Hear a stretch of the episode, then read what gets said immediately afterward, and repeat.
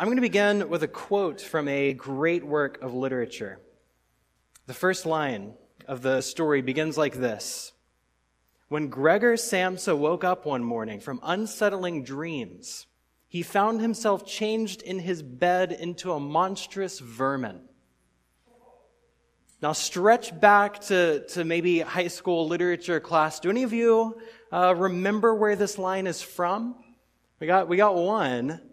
Um, this is the opening line of The Metamorphosis by Franz Kafka. Did any of you have to read this back in the day? Okay, I've got a few hands. Um, I did not have to read this book in school, but I learned about it from my mom who did, and she used to tell me about it with just absolute disgust on her face because it's this book about a man who, as we just read, wakes up one morning and finds himself to be a giant bug a, a, monstrous vermin, right? Is, is what it says. And, and she'd tell me that she'd rather just about anything but to wake up one morning and find that she was a giant cockroach or, or, something like that. She just hated cockroaches. And any time that we did find one in our house, it was always up to me as a young boy to be the one to catch it, kill it, and get rid of it. Um, and so I don't miss that. I don't miss seeing them. I haven't really seen many since I moved up to the Northwest.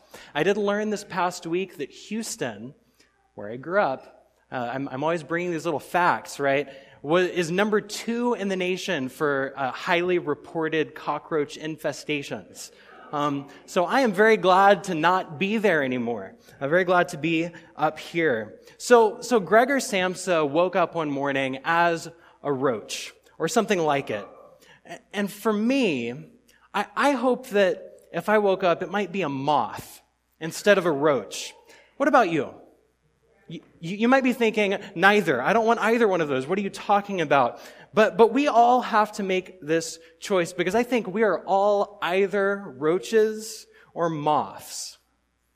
Follow me here. What do I mean by this? Well, one of the most noticeable differences between these two creatures is a word that I learned this last week called phototaxis. And it means how they respond to light how they respond to light. So, have you ever flipped on a light switch and seen a few cockroaches scurrying away? Right? And yet, how do moths respond to light? Right? They flutter right up next to it. They, they get as close as they can. You see, we are all either roaches or moths. Okay? John put it this way in the opening of his gospel. He says, The true light, which enlightens everyone, was coming into the world. He was in the world, and yet the world did not know him. He came to what was his own, and his own people did not accept him. But to all who received him, who believed in his name, he gave the power to become children of God. Or he says it a little bit more starkly in chapter 3. John says, This is the judgment that the light has come into the world. And people loved darkness rather than the light because their deeds were evil. For all who do evil hate the light and do not come to the light so that their deeds may not be exposed. But those who do what is true come to the light so that it may be clearly seen that their deeds have been done in God. And so this is a major theme throughout the book of John, and we're going to see it developed further today as we continue this series, looking at the signs throughout the Gospel of John. So go ahead, if you have a Bible, open up to John chapter 9. John chapter 9 is where we're going to be going this morning. Uh, and so, as we've been making our way through these signs, we've stopped to remember each week that the importance of signs that they are not an end in themselves, but rather they're meant to point us somewhere. So after church today, if you go out to lunch, right, you're not going to just sit in the parking lot around the sign. You're going to go into the restaurant, find a table so you can eat food, right? Signs are meant to point us somewhere. They're meant to be followed. And Jesus' signs throughout John are not just miracles or good deeds and mighty acts, but rather signs meant to point people to and to lead them to who he is. And this happens throughout the Gospel of John. People start to see the signs. They start to get a glimpse of who Jesus is, but the more that people begin to see who he is, the more we see that conflict begins to arise. And that's the pattern throughout John. We've talked about this a little bit. That often there is a sign, and then that sign is followed by some kind of conflict and a conversation. So in chapter 2, after Jesus' first sign, water to wine, John then tells the story of a conflict when Jesus went to the temple and overturned the tables right? And then in chapter 5, after Jesus healed the lame man by the pool on the Sabbath, the Jewish leaders then began persecuting Jesus. And a great debate arises about Jesus' authority and what right he had to do such a thing. In chapter 6, last week, we read about the feeding of the 5,000. And then Jesus exclaims that he is the bread of life. But many people hear that and they begin to complain and they say, This is a hard teaching and they turn around and desert him. And here in chapter 9, we see the very same thing. There's another sign, and it's followed by a lengthy conflict. And in chapter 9, we essentially see a showdown between a moth and a pack of roaches. Okay, and it is all because the light of the world is shining. So, this conflict plays out throughout the entire chapter, of, of chapter 9. And I really want us to hear this whole story. But I thought this morning, rather than me standing up here and reading out 41 verses to you all, that instead I would show you. So I've pulled a clip out of a really great recent word for word adaptation of the Gospel of John.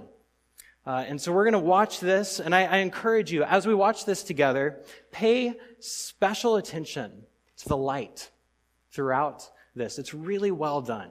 So let's go ahead and hear the word of the Lord and watch.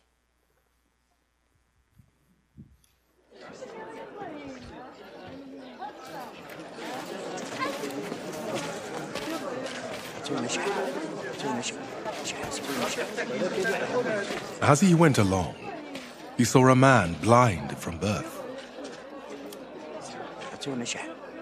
His disciples asked him, Rabbi, who sinned, this man or his parents, that he was born blind? Neither this man nor his parents sinned, said Jesus. But this happened so that the works of God might be displayed in him.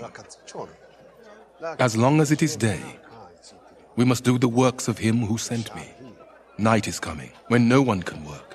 While I am in the world, I am the light of the world.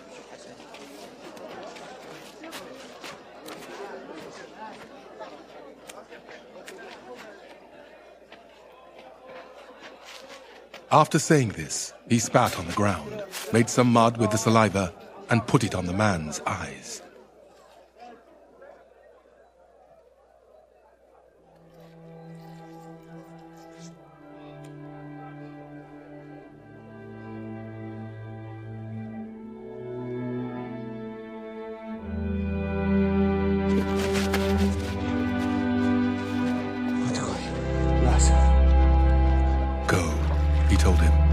Wash in the pool of Siloam.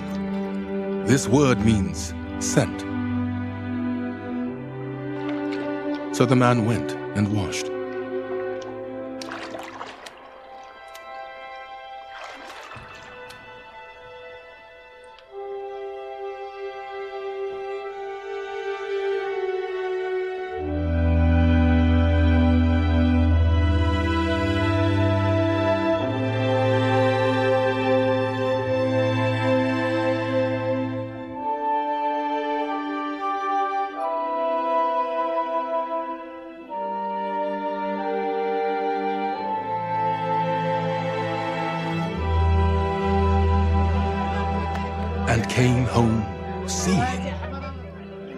And those who had formerly seen him begging asked, Isn't this the same man who used to sit and beg? Some claimed that he was. Others said, No, he only looks like him. But he himself insisted, I am the man. How then were your eyes opened? They asked. He replied, the man they called Jesus made some mud and put it on my eyes. He told me to go to Siloam and wash. So I went and washed, and then I could see. Where is this man? They asked him. I don't know, he said. They brought to the Pharisees the man who had been blind. Now, the day on which Jesus had made the mud and opened the man's eyes was a Sabbath. Therefore, the Pharisees also asked him how he had received his sight. He put mud on my eyes, the man replied, and I washed, and now I see. Some of the Pharisees said, This man is not from God, for he does not keep the Sabbath. But others asked, How can a sinner perform such signs? So they were divided. Then they turned again to the blind man. What have you to say about him? It was your eyes he opened. The man replied, He is a prophet. They still did not believe that he had been blind and had received his sight until they sent for the man's parents. Is this your son? They asked. Is this the one you say was born blind? How is it that now he can see? We know he is our son, the parents answered, and we know he was born blind. But how he can see now, or who opened his eyes, we don't know. Ask him. He is of age. He will speak for himself. His parents said this because they were afraid of the Jewish leaders, who already had decided that anyone who acknowledged that Jesus was the Messiah would be put out of the synagogue. That was why his parents said, He is of age. Ask him. A second time they summoned the man who had been blind. Give glory to God by telling the truth, they said. We know this man is a sinner. He replied, Whether he is a sinner or not, I don't know. One thing I do know I was blind, but now I see. Then they asked him, What did he do to you? How did he open your eyes? He answered, I have told you already, and you did not listen. Why do you want to hear it again? Do you want to become his disciples too? Then they hurled insults at him and said, You are this fellow's disciple. We are disciples of Moses. We know that God spoke to Moses, but as for this fellow, we don't even know where he comes from. The man answered, Now that is remarkable. You don't know where he comes from, yet he opened my eyes. We know that God does not listen to sinners. He listens to the godly person who does his will. Nobody has ever heard of opening the eyes of a man born blind. If this man were not from God, he could do nothing. To this they replied, You were steeped in sin at birth. How dare you lecture us? And they threw him out.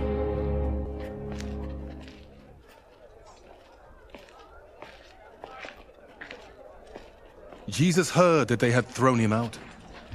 And when he found him, he said, Do you believe in the Son of Man? Who is he, sir? The man asked, so that I may believe in him. Jesus said, You have now seen him. In fact, he is the one speaking with you. Then the man said, Lord, I believe. And he worshipped him. Jesus said, For judgment I have come into this world, so that the blind will see, and those who see will become blind. Some Pharisees who were with him heard him say this and asked, What? Are we blind too? Jesus said, If you were blind, you would not be guilty of sin. But now that you claim you can see, your guilt remains.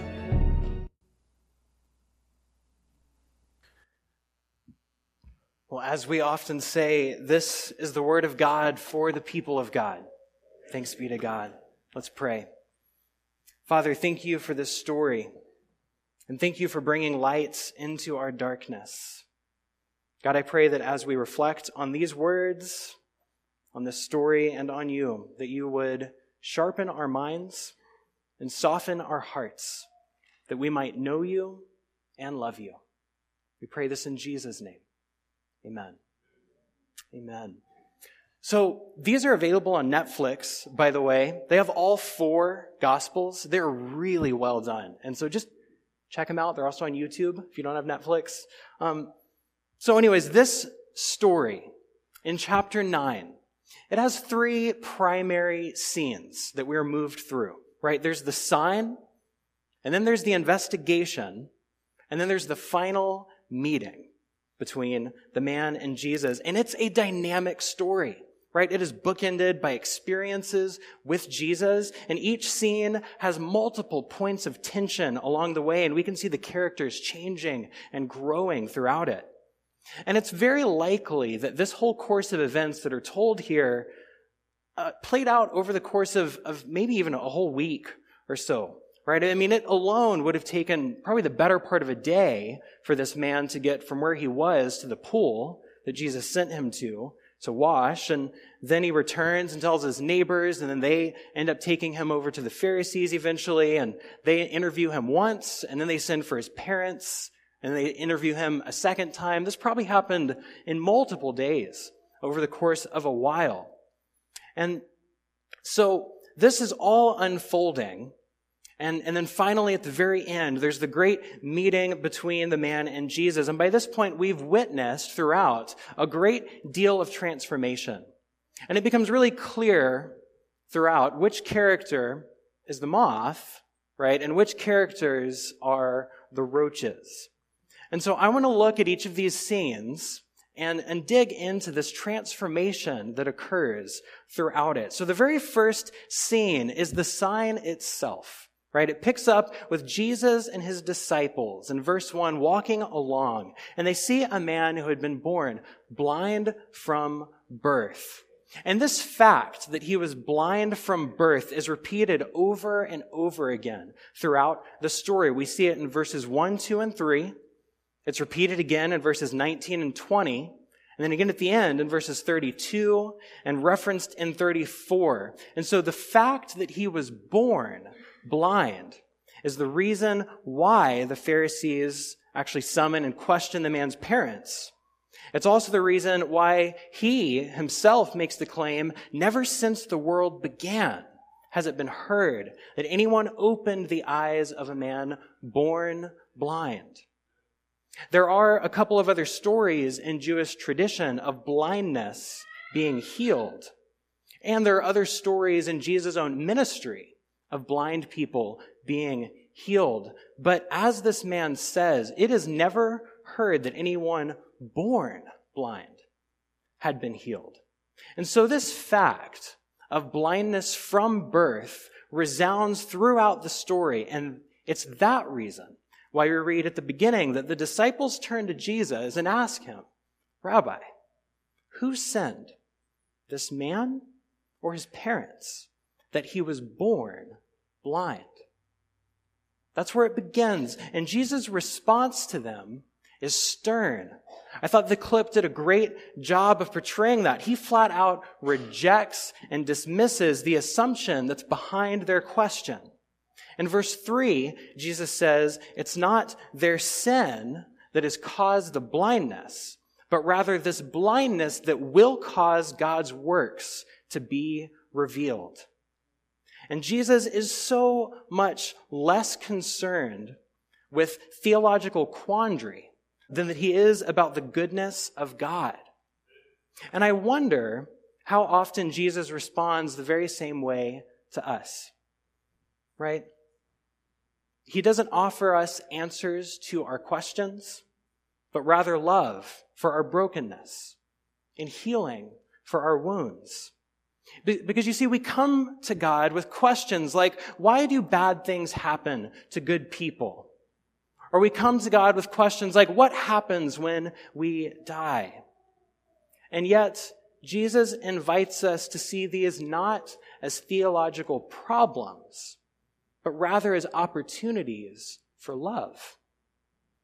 Now, I want to say that there is a time and a place for theological quandary right? There is a place for asking hard questions and for reflecting on them together. And we must ask those hard questions, not only by ourselves and with each other, but we should also bring those very hard questions to God, just like the psalmist does, who cries out, How long, O Lord? Right? He does bring those questions to God, but ultimately, as we ask questions of theology, it should move us to prayer. And ultimately, that prayer should move us to action. And that's what Jesus invites here. And look at what he says in verse 4. Jesus says, We must work the works of him who sent me. Right? He doesn't just say, I must work, but rather we must work. And we talked about this a little bit last week, if you were here, if you remember, because Jesus could do all of these great things on his own. He's the one sent by God. He has the knowledge and the power to do all of this, and yet he calls us to join him in the work. He delights in bringing us along with him in the work of ministry. And so when we see that people are blind and hungry, who are hurting and alone, our response should not be to just stop and ask theological questions. And it shouldn't even just be to pray for them, though that's a good start. But ultimately, the call of Christ is to love them, to serve and care for and befriend. Because we have so much not only to offer, but also to receive from those who are hurting and on the margins. Jesus invites us into that work of ministry with him. And so I wonder, what does that look like? What does it look like in your context? Right? What does it look like in your home? What does it look like at your workplace? What does it look like with your friends? What does it look like in your neighborhood? Ministry is not what I do here in this building or at this place, but rather what we do in our day to day lives as the church. What is God calling you to do? What is He calling us to? Jesus says we must work the works of him who sent me. And then in verse 5, he proclaims, I am the light of the world. And the question is, well, are we moths or are we roaches? Right? Do we follow the light and join him in his work or do we flee from the light into the comfort of our own lives? And after saying this, Jesus spits on the ground, makes mud, which he puts on the man's eyes, and instructs him to go wash in the pool of Siloam. You see, Jesus doesn't only invite us into the work of ministry with him, right? He even invited this man into the work of his own healing. Jesus does the healing, but the man responds with faith and trust by going to the pool to wash, He empowers us, I believe, to participate in our own healing and growth as well. And at the end of verse 7, the man comes back able to see. And so once the man comes back seeing, we begin to transition into the investigation portion of the story. Jesus has worked the sign, and now we see multiple different responses to what Jesus has done. Right? So the first is the response of the people. They don't really know what to make of it. Some of them believe that it's true. Others assume that this man must be someone different who kind of looks like him, but this couldn't possibly be the same person, right? And ultimately, they don't know what to make of it, so they bring the man to their leaders to find out what they say about this astonishing event. They don't know what to make of it, so they consult the authorities. Another response that we see in the story a little bit later on is the response of the parents, right? And they do know more than the crowds know. They know that this is their son, and they confirm that he, in fact, was born blind, but the rest they sort of defer because they're afraid. They don't want to say one thing or another about Jesus. And the reality is, we may very well relate to either the confusion of the crowd or the fear of the parents. Maybe not really knowing what to make of faith or not really wanting to speak up about it out of fear of hostility. And if, if that's you, then my invitation here as we continue through the story is to lean in. Because from the blurry medium of the people and the parents, we begin to see the stark contrast of the Pharisees and this man. These are the most dynamic characters of the story. The Pharisees and the man, right? They go on opposing journeys throughout the story. The man begins the story blind, but Jesus gives him sight. And yet the Pharisees begin their part of the story as authorities who ought to be able to see clearly. And yet at the end, Jesus pronounces them blind. And so as we see this contrast, it, it, becomes more and more stark and develops more and more throughout the story. So let's look at the Pharisees. At first, they seem to honestly and fairly investigate what's going on. They ask the man what happened and they begin to reason it out among themselves. In verse 16, some of them think that Jesus must not be from God because once more he is healed on the Sabbath. Others think that, well, but Jesus must be a righteous person. He was able to perform this great sign, right? So it says they were divided. And from this division, they continue their investigation, right? They bring the parents in and they begin to ask them questions, and the parents all but confirm the man's story, right? They, they sort of confirm pieces and, and defer pieces. And yet still, the Pharisees in their investigation are not satisfied. So they bring the man back, and in verse 24, they're much more resolutely against Jesus. And they say, We know this man is a sinner. But whenever the man who had been blind doesn't respond the way they want him to, they sink down low to just insulting him flat out. In verse 34, they accuse him, You were born entirely in your sins. And are you trying to teach us? And they drove him out. They sent him out from the synagogue.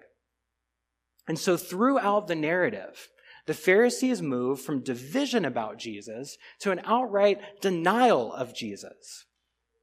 They see the light and they flee from it. And I love how the clip actually portrayed this.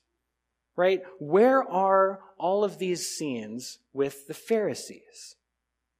They're in a dark and a shadowy place, and they're the ones with their backs turned to the light, standing between the man and the light of day. Just as they're the ones standing between him and the light of the world. But then the man's journey is quite different than theirs. Look at the way that he describes Jesus throughout the story. Right? At first, when he's responding to the people in verse 11, he describes Jesus just as the man called Jesus. And that's all he has to say about it. But then, when he is questioned by the Pharisees the first time, he tells them in verse 17, well, he, he must be a prophet. And then, after being questioned over and over again, he finally concludes in verse 33 well, this man must be from God. And so by this point, he's beginning to actually evangelize the Pharisees. He says, Do you want to become his disciples too? Right? And so this man has moved through the story from knowing only that he was called Jesus to proclaiming that he must be from God and actually inviting others to actively follow him too. Now, before we move to the final meeting scene of the story, I want to point out a couple of things about these sort of op- opposing trajectories that we see with the Pharisees and the man. And the first is, I think we see from this that it really matters how we listen to and how we share our own stories. Because throughout this story, the Pharisees don't really listen do they? They've ignored the truth They've rejected facts and they end up in the dark. They listened with judgmental intent and they reject the light. Meanwhile, the man has continuously proclaimed the truth. And he shares not only the bare facts of what happened, but actually shares his own story, his experience of what happened. And he says this I once was blind, but now I see. And he ends the story in the light. You see, how we listen to and tell our stories matters. Because every time we buy into a lie to justify ourselves, you know, oh, this sin isn't really a big deal. Or, oh, that person doesn't really matter. They'd probably just spend money on drugs or alcohol anyway, right? Every time we justify ourselves, we take one more step toward the darkness. We take one more step away from the light and we come just a little bit more roach like. But every time we recount the story of redemption, right? I once was blind, but now I see. We take a step toward the light. We were once slaves in Egypt, but God has set us free, right? We were once dead in our sins, but God has made us alive together in Christ.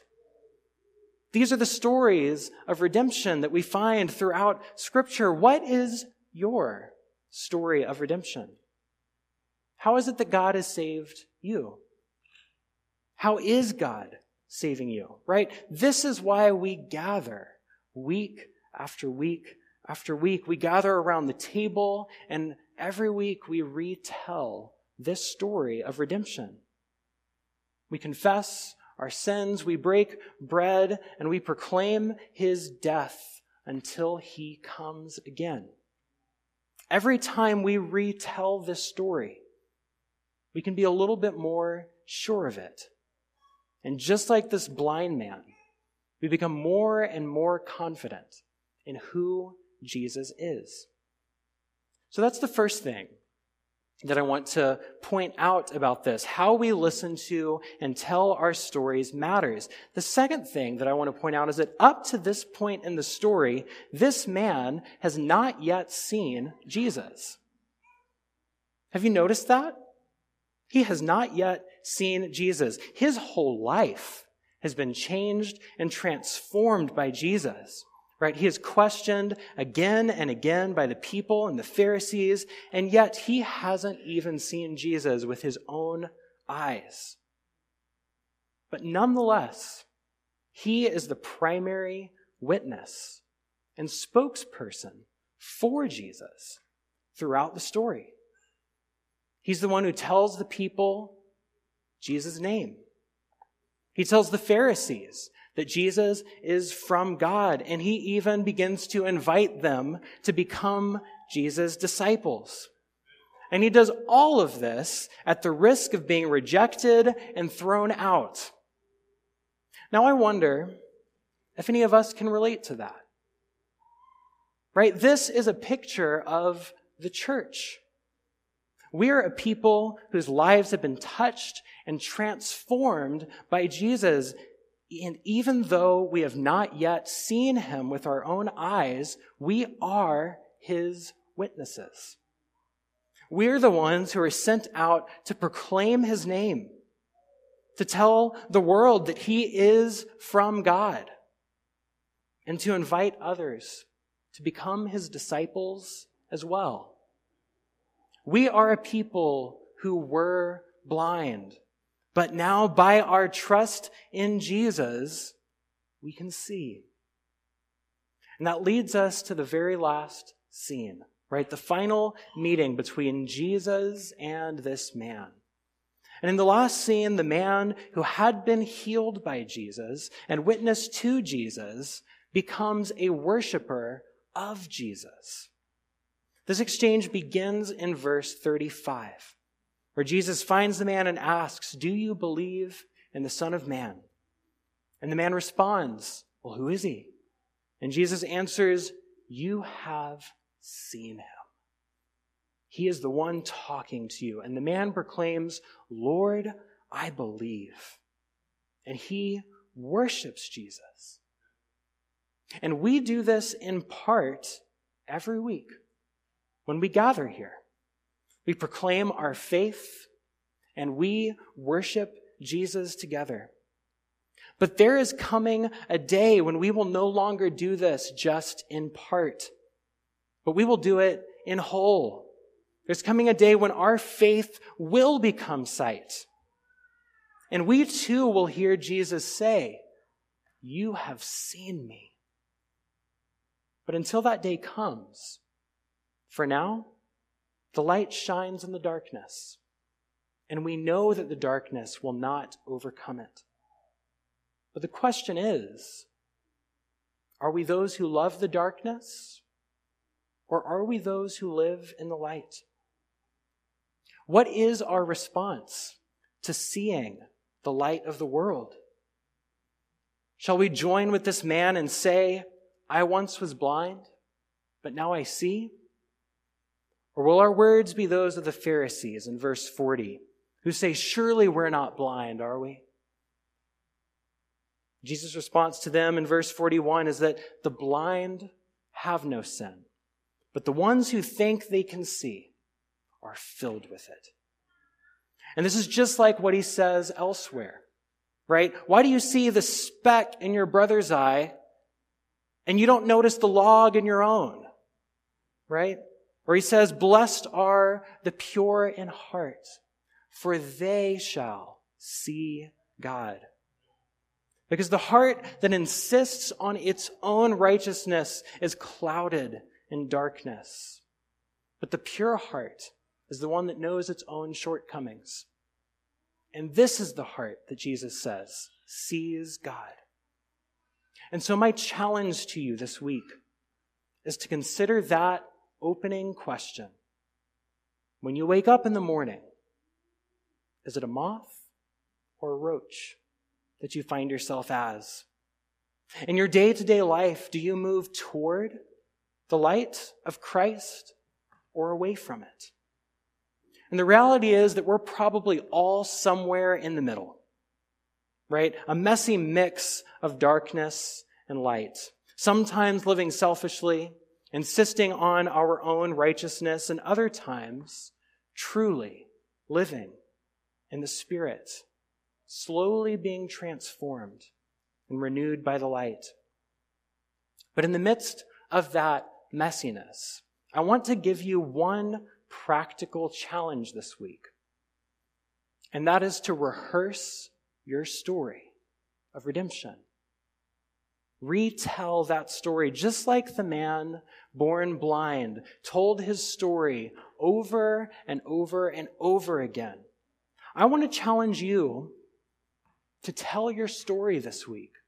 And maybe that begins by just writing it down in a journal or something like that. But ultimately, I would love to challenge you to find one person to share your own story with this week.